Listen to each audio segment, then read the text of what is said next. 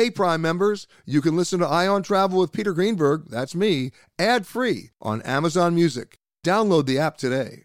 This spring, if you'd rather spend time enjoying your lawn instead of trying to keep it alive, there's good news. TruGreen is the easiest and most affordable way to get a beautiful lawn. All you have to do is water and mow, and they'll do the rest weed control, fertilization, aeration, and even some things you might not even think of. They'll do all of it, while you can do literally anything else. With TruGreen, you can have your lawn looking as good as a putting green. That's not hyperbole. TruGreen is the official lawn care treatment provider of the PGA Tour. TruGreen offers a satisfaction guarantee, and they have a verified best price promise, which guarantees you the lowest price with no compromise on quality. You do you. Let TruGreen do your lawn care. Visit trugreen.com to get the best lawn at the best price with the best people guaranteed. This episode is brought in part to you by Audible, your go to destination for thrilling audio entertainment. Whether you're looking for a hair raising experience to enjoy while you're on the move or eager to dive into sinister and shocking tales, Audible has an exclusive collection of thrillers from best selling authors that will keep you on the edge of your seat like James Patterson's first audio only thriller, The Coldest Case. Experience stories like never before, where every chilling detail is brought to life by captivating sound design. Plus, as an Audible member, choose one title a month to make yours forever. And now, new members can try Audible free for 30 days. Just visit audible.com slash WonderyPod or text WonderyPod to 500 500. That's audible.com slash WonderyPod or text WonderyPod to 500 500. This is the Eye on Travel Podcast with CBS News travel editor Peter Greenberg, presented by Clear. Enroll today at clearme.com slash Peter and try Clear at the busiest airports nationwide. Hi, everybody. Peter Greenberg here, and welcome to another edition of the Eye on Travel Podcast. The European Union announced that fully vaccinated Americans can now travel this summer any one of its 27 member countries. This could be a game changer, and some countries have already jumped out in front. Greece is opening to U.S. vaccinated passengers this month. Then came the CDC announcement it would be lifting its conditional sail order to allow cruise ships to sail from and to U.S. ports. Another game changer. I'll talk about this first with Harry Theoharis, the tourism minister of Greece, who discusses the steps they've taken and are about to take, not just with the airlines, but with the cruise ships. This podcast is supported by FedEx. FedEx offers fast delivery, more visibility, simple returns, and weekend home delivery to 98% of the U.S. population on Saturday and 50% on Sunday. With FedEx, you get picture proof of delivery, ensuring you always know where your package is. Returns are simple with packageless and paperless returns. Plus, FedEx Ground is also faster to more locations than UPS Ground. See the FedEx service guide for delivery information. So, what are you waiting for? See what FedEx can do for your business. Absolutely, positively FedEx. The European Union announcement that, effective immediately but with no yet set date, uh, Americans who have been properly vaccinated will be welcomed in all 27 European Union countries this summer. Uh, that is welcome news for a lot of people, me too. Uh, welcome news for the airlines, for the cruise lines. Welcome news for the Europeans as well, because they're hoping for reciprocity by the United States to welcome their vaccinated citizens to the United States. Joining me now, someone who beat the gun, someone who, who got out of the gate first. He's the Honorable Minister of Tourism for Greece, Harry Theoharis, who announced about a month ago that as of May 14th, so that's coming up, anybody who's a properly vaccinated passenger, especially an American, can come to Greece. Yes, uh, well, thank you. Thank you, Peter, for uh, having me here. Of course, we did announce that. Uh, we believe firmly that uh, countries that um, have progressed uh, further than uh, others in the vaccination program really have to be saluted, and this, this progress has to be recognized somehow. So we are recognizing it by selecting uh, a few countries that have been vaccinated to say the vaccinated citizens plus the PCR negative uh, test citizens are allowed to travel to, and come to Greece. And you realize, of course, all the Americans who studied Greece in high school have been waiting to come. yes, yes, of course.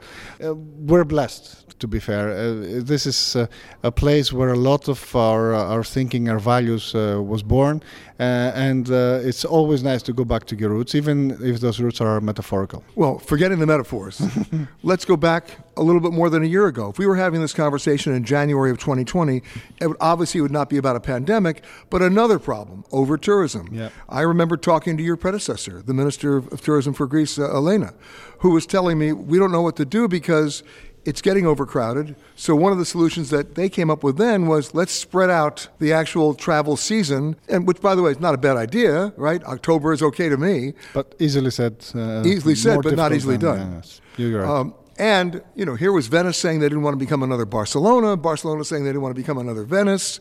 I remember going to Venice and seeing the Bridge of Sighs, which turned into the Bridge of Thighs. It was hmm. like everybody with their selfie. St- was like, stop this already.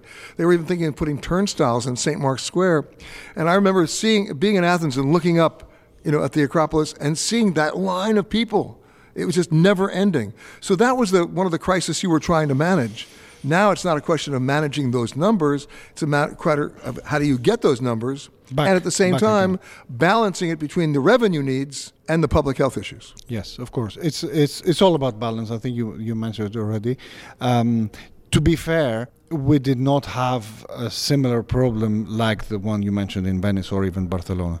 So uh, f- for us, But the perception was well, I'm, I'm certain, Yeah. but uh, it, it was more about managing the flow. So Right. we started immediately as, as soon as we we had this discussion back in 2019 uh, to create uh, the systems, the, the infrastructure, and the the new attractions to manage the flows, especially in Santorini, which is, if you like, the one that has the that was the poster child. That right. was the poster child for Correct. over tourism. Yeah. Correct.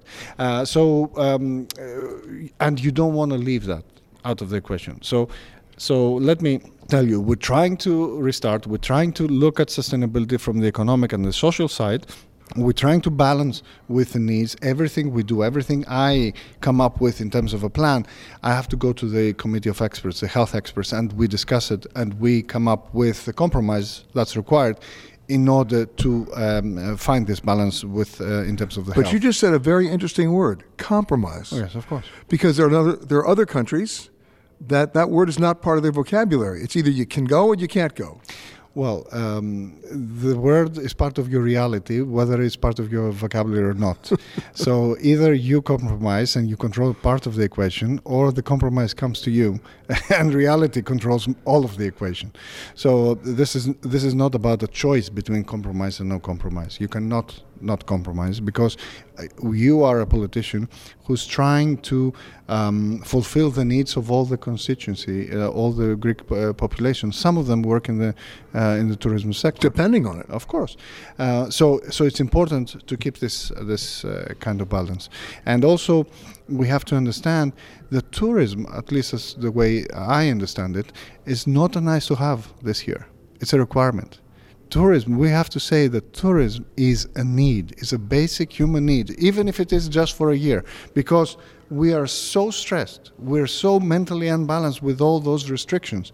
Our lives have changed and have been appended so uh, thoroughly that we cannot find our way back unless we go through some kind of uh, healing process, and tourism is part of that healing process. So I think I think that's important to keep in mind when we make the decisions as politicians and when we set the priorities as politicians. Well, let's go back in the timeline because there are a lot of countries that have waited to make a decision.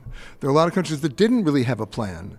You guys started early. Yes, we started early. Back in January, as soon as we were ready even before, but back in January, as soon as we saw that in Europe the vaccination program started, we got the first vaccines. Uh, it was 26th of uh, December, and the thing started rolling.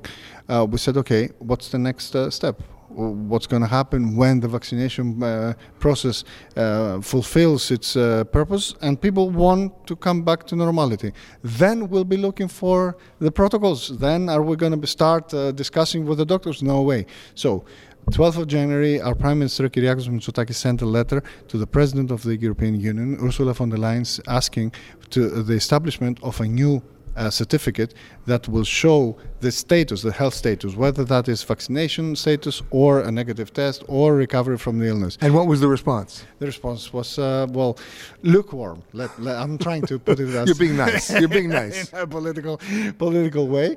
But uh, we have we have to say that many countries did not see the logic. Unfortunately, those countries, um, d- what they did not realize is that the gravity of common sense is irresistible. You cannot escape common sense, and this was common sense. So many of those countries that were against it uh, are now for it. They're actually actively pushing it, and I think we're at the stage where we actually need to take one step further.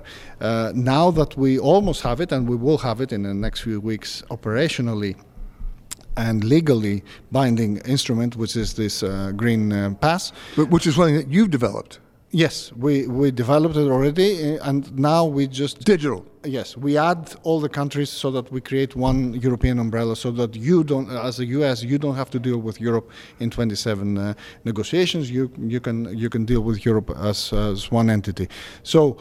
Um, now we have to establish common set of rules because if if each of those 27 countries make a makes a different decision for vaccinated people for negative tests for recovery on the way in on the way out etc etc then we're still back to your favorite word confusion so we need to uh, uh, we need You're to right. get away from that Well, you know, everybody's talking about a vaccine passport, but if you don't have a centralized set of it's regulations, not a passport. I, I want to uh, uh, remove that uh, word from Digital document, is that it's better? a certificate because we don't say that you cannot travel unless you're vaccinated. This is not discriminatory. We're saying if you're vaccinated, these are the rules. If you have a negative test, these are the second set of rules. Okay, so you know what? Walk me through them now. All right. I have a negative COVID 19 test. Can I come to Greece? Yes, you can as long as it's 72 hours before your arrival, um, Even if I'm not vaccinated. even if you're not vaccinated. Okay, so that's A. A.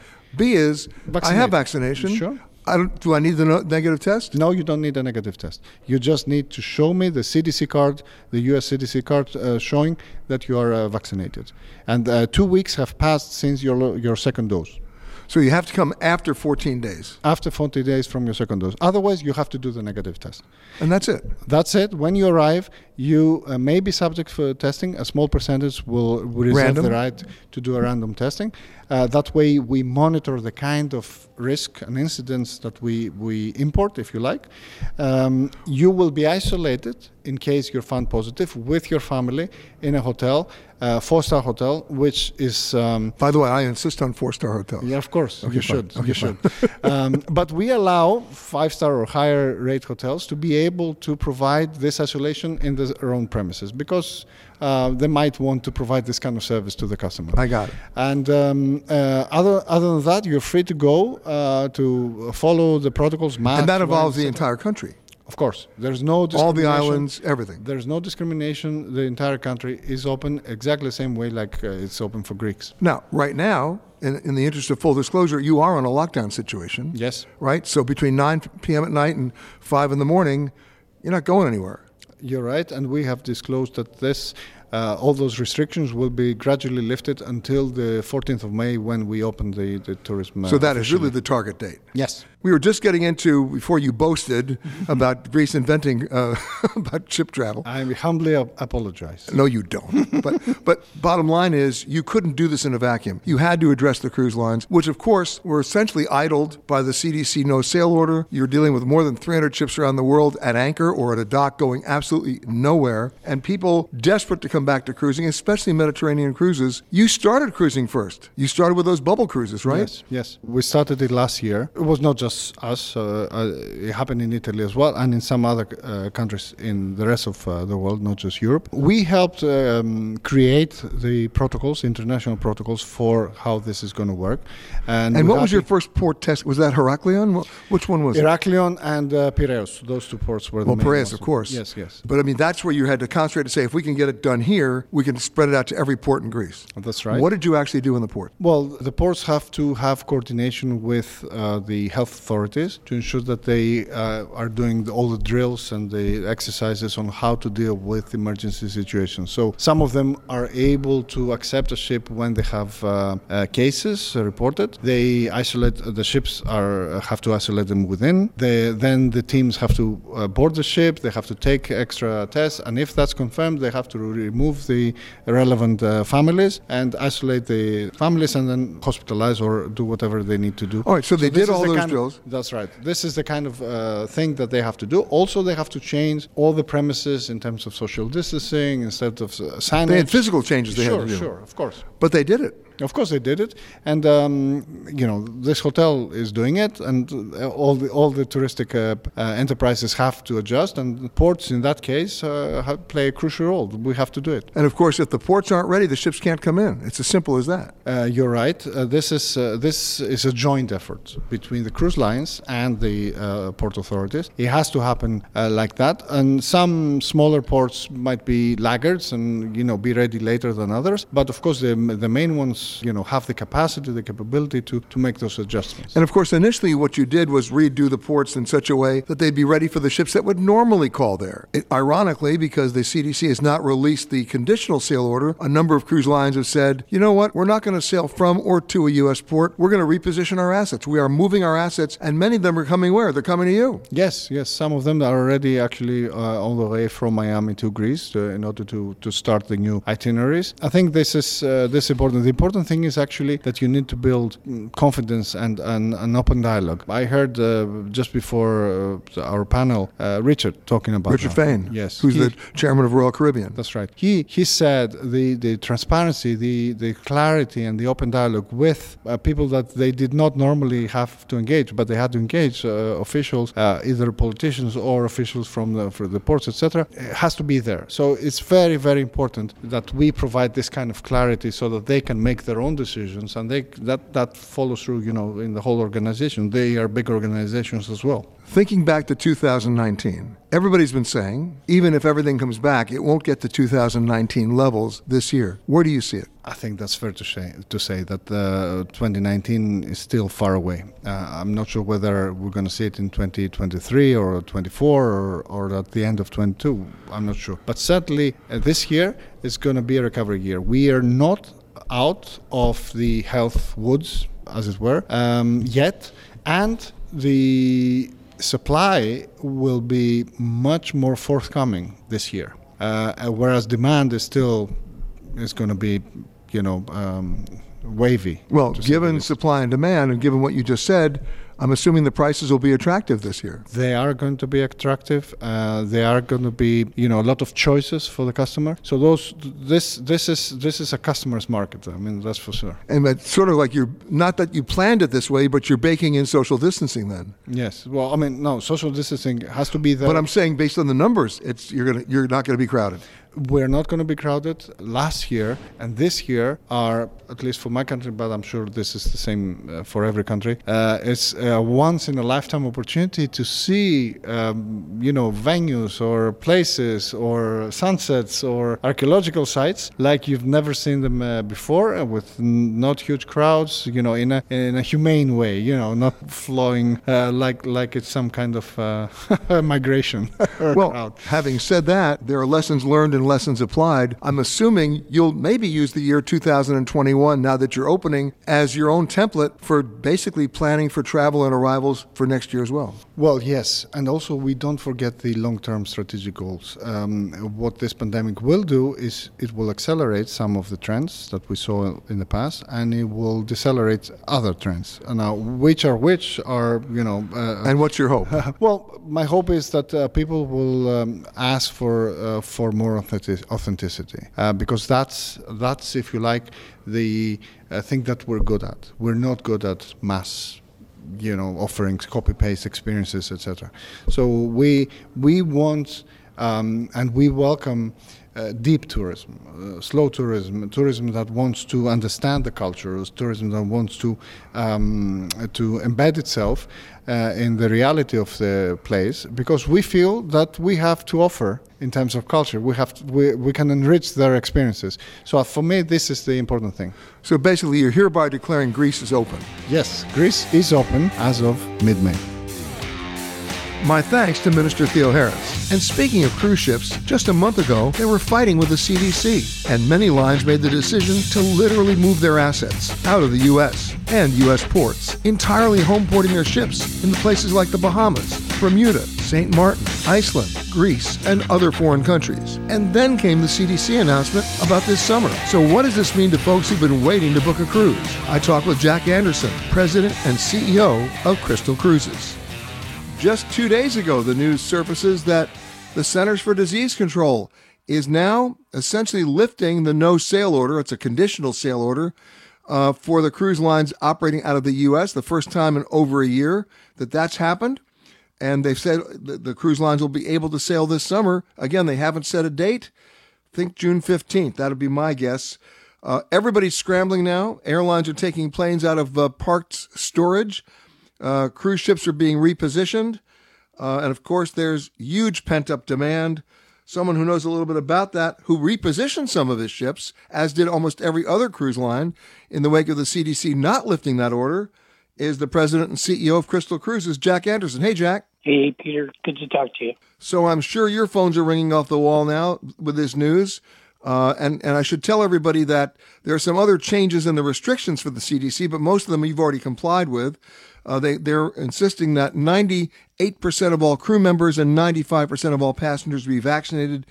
That number seems to indicate an allowance for kids under the age of 16 who might not be able to be vaccinated. But my understanding is every major U.S. cruise line has already gone beyond that and has demanded that all officers, all crew, and all passengers be vaccinated. So you're going to have 100% vaccination compliance anyway, right? Uh, the issue of children is is still an open issue, uh, as currently you can only get vaccines for uh, 16 year olds and above.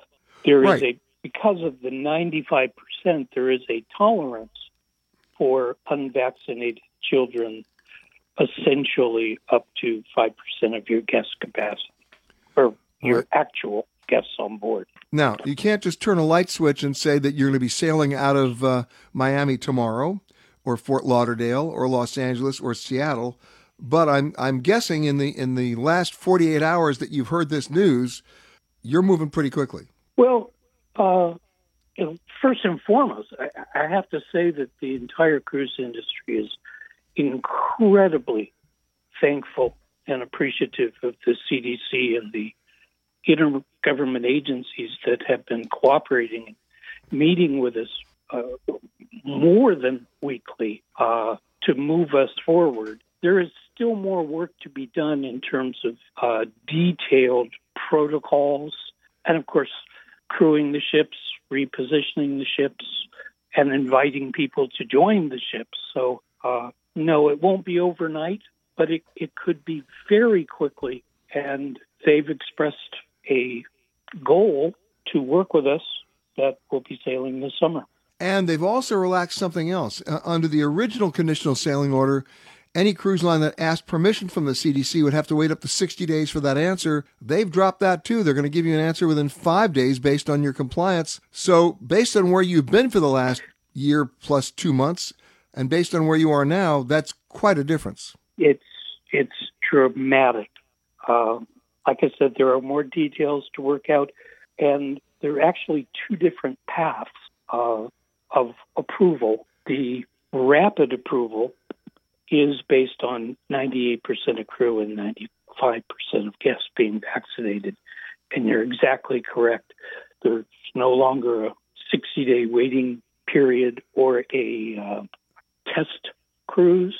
Oh yes, you know we, we remember we remember all that, Jack. We remember all that when yep. when uh, you were supposed to do test cruises with volunteer passengers, and I remember when Royal Caribbean exactly. put out that release saying, "Hey, who wants to be a volunteer?" And they got hundred thousand people saying, "Take me." Well, I'm sad well, to report, although I'm sure op- sad to report for those that people. option who, open. Well, they may be leaving the option open, but my guess is that there are not going to be a lot of volunteer cruises out there because people want to, you know, ramp right up as, as, as much as they can within the, the compliance window and do revenue cruises. Yes, yes. So, for those of you who've been waiting for that call to volunteer, you may be waiting for about five years. There's a price tag on volunteering now. yeah, yes, there is. And and now, what about the ships that you already announced that you were going to be repositioning to other home ports like uh, like Iceland or Greece?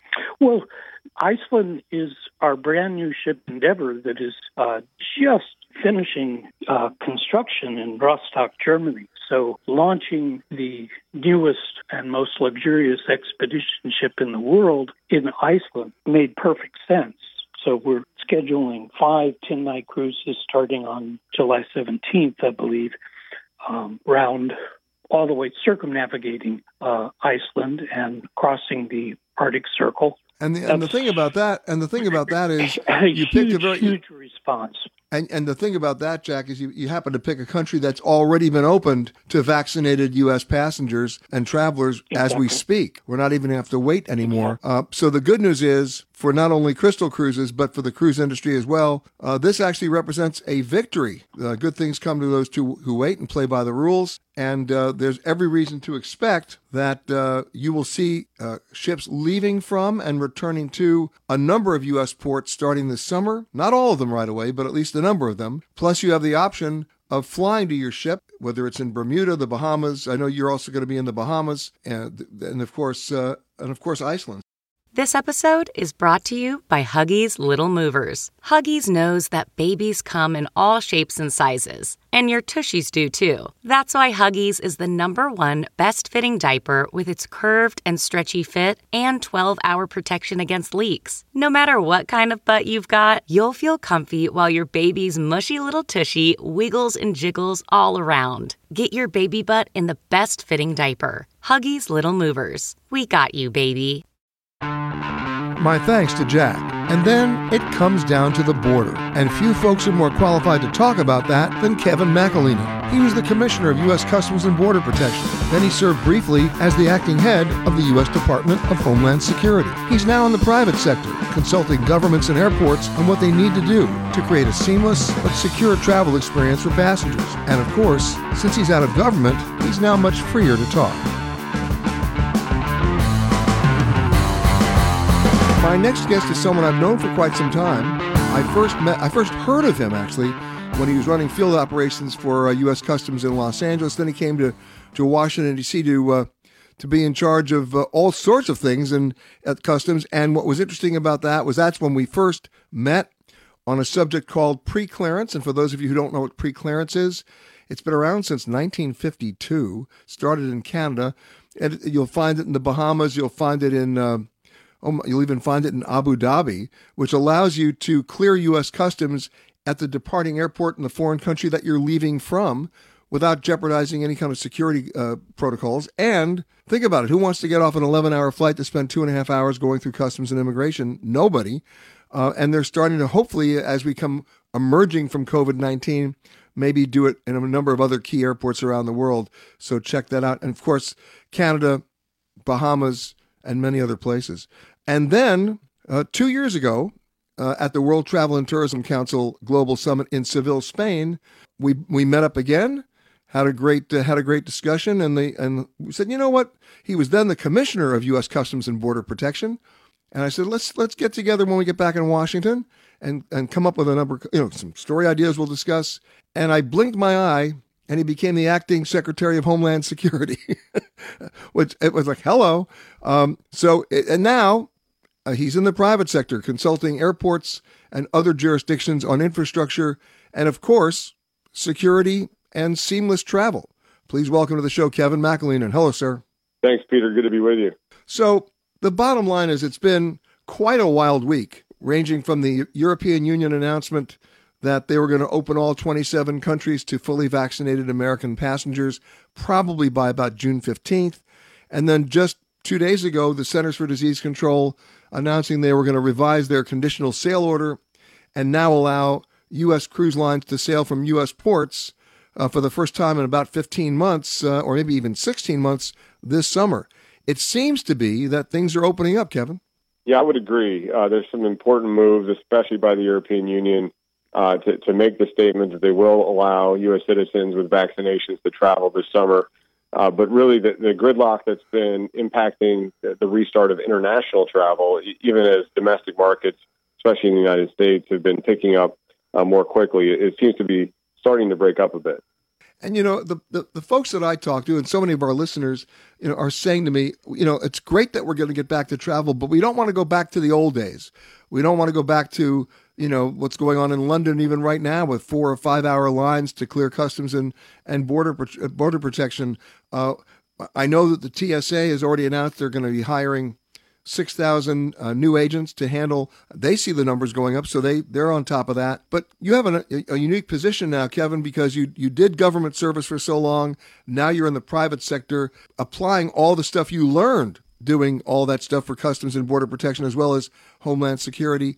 When you're advising airports now around the world as to how not to return to the past, what are you telling them? Well, I'm telling them that their investments in technology that can enable seamless travel uh, are going to pay off. Uh, whether it's uh, to help in this environment of restart uh, with still significant public health concerns from COVID 19 uh, or beyond, uh, as they start to facilitate greater numbers of travelers and try to do it in, in a manner that, that's a little bit more organized and, and prevents the significant kind of queuing and, and, gathering of large numbers of people in small spaces. so, technology is a way to, to, balance both the throughput through the airport and to provide a better passenger experience at the same time.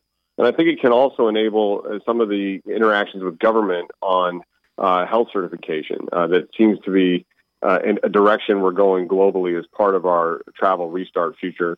Uh, and I think that the technology can help with that aspect as well. So uh, a lot of things that, that airports can can do, you know, without significant capital expense uh, that would be required for, for new real estate or, or, or building structures. Right. You mentioned real estate because airports were never designed for the TSA. Uh, prior to 9 11, and they're certainly not designed for public health issues like we've been going through for the last 15 months. I guess the question becomes yes, we've got the technology, uh, and you talk about the, you know, the health document, but everybody seems to be working on the same document right? Uh, you have countries like Denmark coming up with a digital document for their citizens. You have the private sector here coming up with apps. And of course, we have the old school technology of the CDC uh, paper health card that says you've been vaccinated.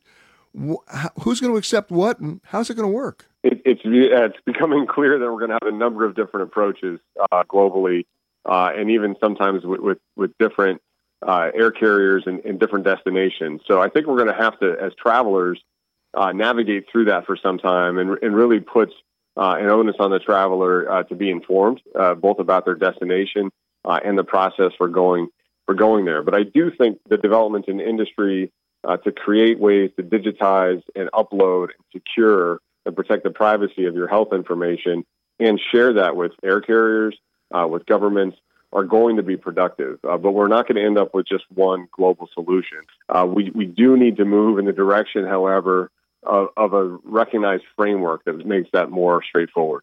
Exactly. And one of the things that really is interesting to me is that, you know, it's biometrics. And you and I were talking about that back at U.S. Customs, what, five or six years ago? That's right. And there's actually been a ton of progress uh, at, at, the U.S. border, uh, both for biometric exit uh, and, and now simplified arrival. Uh, it was uh, refreshing uh, returning from international travel yesterday to have facial recognition enable my global entry transaction. One touch, got my receipt, and was out of, of the FIS in less than five minutes. Um, much different than a, a multi-hour wait time of the past. So there's been a lot of implementation on the technology side at the U.S. border, and, and carriers have been innovating with other steps in the process. Uh, where I think we have a real opportunity is knitting together each of those steps in a, in a travel process to, to, make that seamless for the traveler uh, so that they don't have to see uh, the, the, friction points uh, where you're producing identification at multiple steps in a process uh, to different authorities. Uh, that, that really still has a lot of room for improvement and, and, can be streamlined, and it's an area that, that I'm trying to focus on in the private sector and that, that my company is focused on. You know, let's talk about global entry for a second because I'm one of those guys who believes that other than pre-clearance, global entry is the best thing you know, since sliced bread. Um, it it really even the old form of global entry where you came in, you put your passport in the little reader, and then it asked to read your fingerprints, and then it asked you a series of questions. And by the way, the answer to all of them is no. and then uh, within 30 seconds, you got a receipt and off you went. Uh, these days, I've gone through systems like you have where you don't even put your passport in. It, it reads your eyes and asks you the questions, and in totally 30 seconds, you're gone. It's a it's a really efficient process now. Yeah, that's that's a system called the traveler verification system, and it, it's reading your actual fa- your facial recognition and, and the geometric distances between parts of your face uh, to very quickly match against uh, protected uh, government database uh, to give you that quick response. It's less than less than a, a two second response. So that's making global entry even more uh, streamlined. Uh, but I, I, agree with you. The gold standard will, will always be pre-clearance, where you can do two country processes at the same time, and then really have a seamless arrival on at the end of the travel. And of course, for pre-clearance, your concern when you were in the government, and our concern as citizens, is you want to know who's getting on the plane before they get on the plane. Yeah, absolutely. It, it's better not only from a traveler uh, experience perspective, but it's certainly better from a security perspective. You have the benefit of collaborating uh, with host nation authorities uh, before that aircraft is, is boarded. Uh, you can align on aviation security uh, standards uh, and really provide a very high security product as well as a better traveler experience. And as a traveler now, and not as a government, you know, government civil servant, if you will.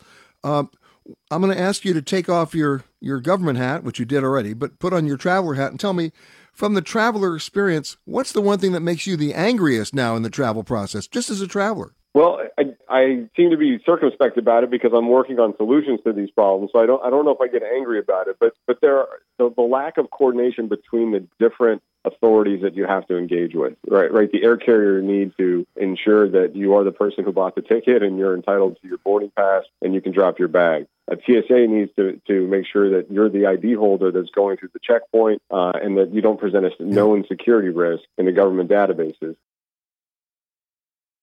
You know, at every point in the travel process, Kevin, um, there have been changes. So, for example, when I went through TSA the other day uh, to clear to get on my flight to come down to Mexico, uh, they didn't need to see my boarding pass. Uh, they just needed to see my face.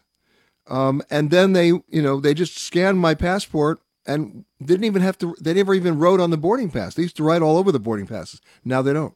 Yeah, that, that's an improvement for an ID check uh, that TSA does to confirm that you're the traveler, and it's connected now on a system basis uh, to confirm that you actually have a flight.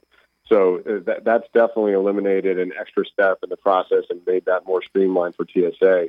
Uh, and, and that's really, you know, the, the problem we need to keep working to solve is the different interests of the authorities that you're engaging with as you go through uh, the curb to gate process. Uh, if, if we can use one ID check and then electronically pass that through the system uh, so that each authority doesn't have to recheck, I, I think that's going to be a much more efficient process uh, for the traveler and, and certainly no loss uh, of security or, or accuracy when you're using biometrics. The other thing I've noticed, of course, is the the folks at Clear. Uh, they were, you know, they were early in the game, uh, at least in the last couple of years, in the biometrics area, and they claimed to me, and I didn't believe them, and then I tried it, that you know I didn't need to carry anything in my in my hand other than my eyes. You know, just it was the eye reader, and you got escorted to the front of the TSA line, and you were already verified, approved, and on your way. Yeah, that's a good example of public-private partnership uh, to aid and streamline that that process going through TSA. And I'm, you know, now they've expanded to sports arenas and concerts and any kind of public event. So here's my big bad question for you: Do you see down the road, as everybody's working on technology for this digital document, uh, otherwise known as a you know vaccine passport? That we'll be using that much like we use a driver's license to go to the grocery store, the movie theater, the dry cleaner, uh, not just to get on a plane? So I don't know that we'll need to use it for all those domestic activities, but I do think the trend toward digitization uh, of identity is absolutely uh, going to continue and, and, be pronounced. Uh, there, the, the, use of, of, plastic or even paper representations of your identity uh, really are not necessary anymore with the with the evolution of technology and the advent of biometrics that are very quick and easy uh, to confirm, like facial recognition, like like iris. Uh, but I don't I don't know that we're going to get to the point where you you need to use those to do daily activities. Uh, if you want a, a more streamlined or VIP experience uh, and, and, avoid lines by using biometrics, I think that'll be an offering that's more frequently available. Of course, you mentioned earlier on facial recognition that, you know, it measures the distance between, let's say, your cheek and your nose and other information that are in the database. Let's say you're on vacation for like three months and gain a lot of weight. Are you in trouble then?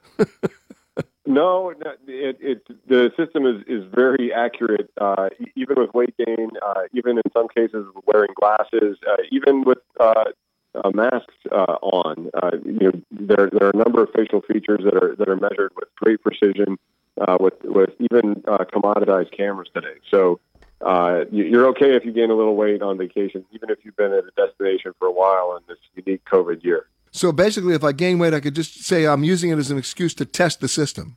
you you could. just checking. I don't know.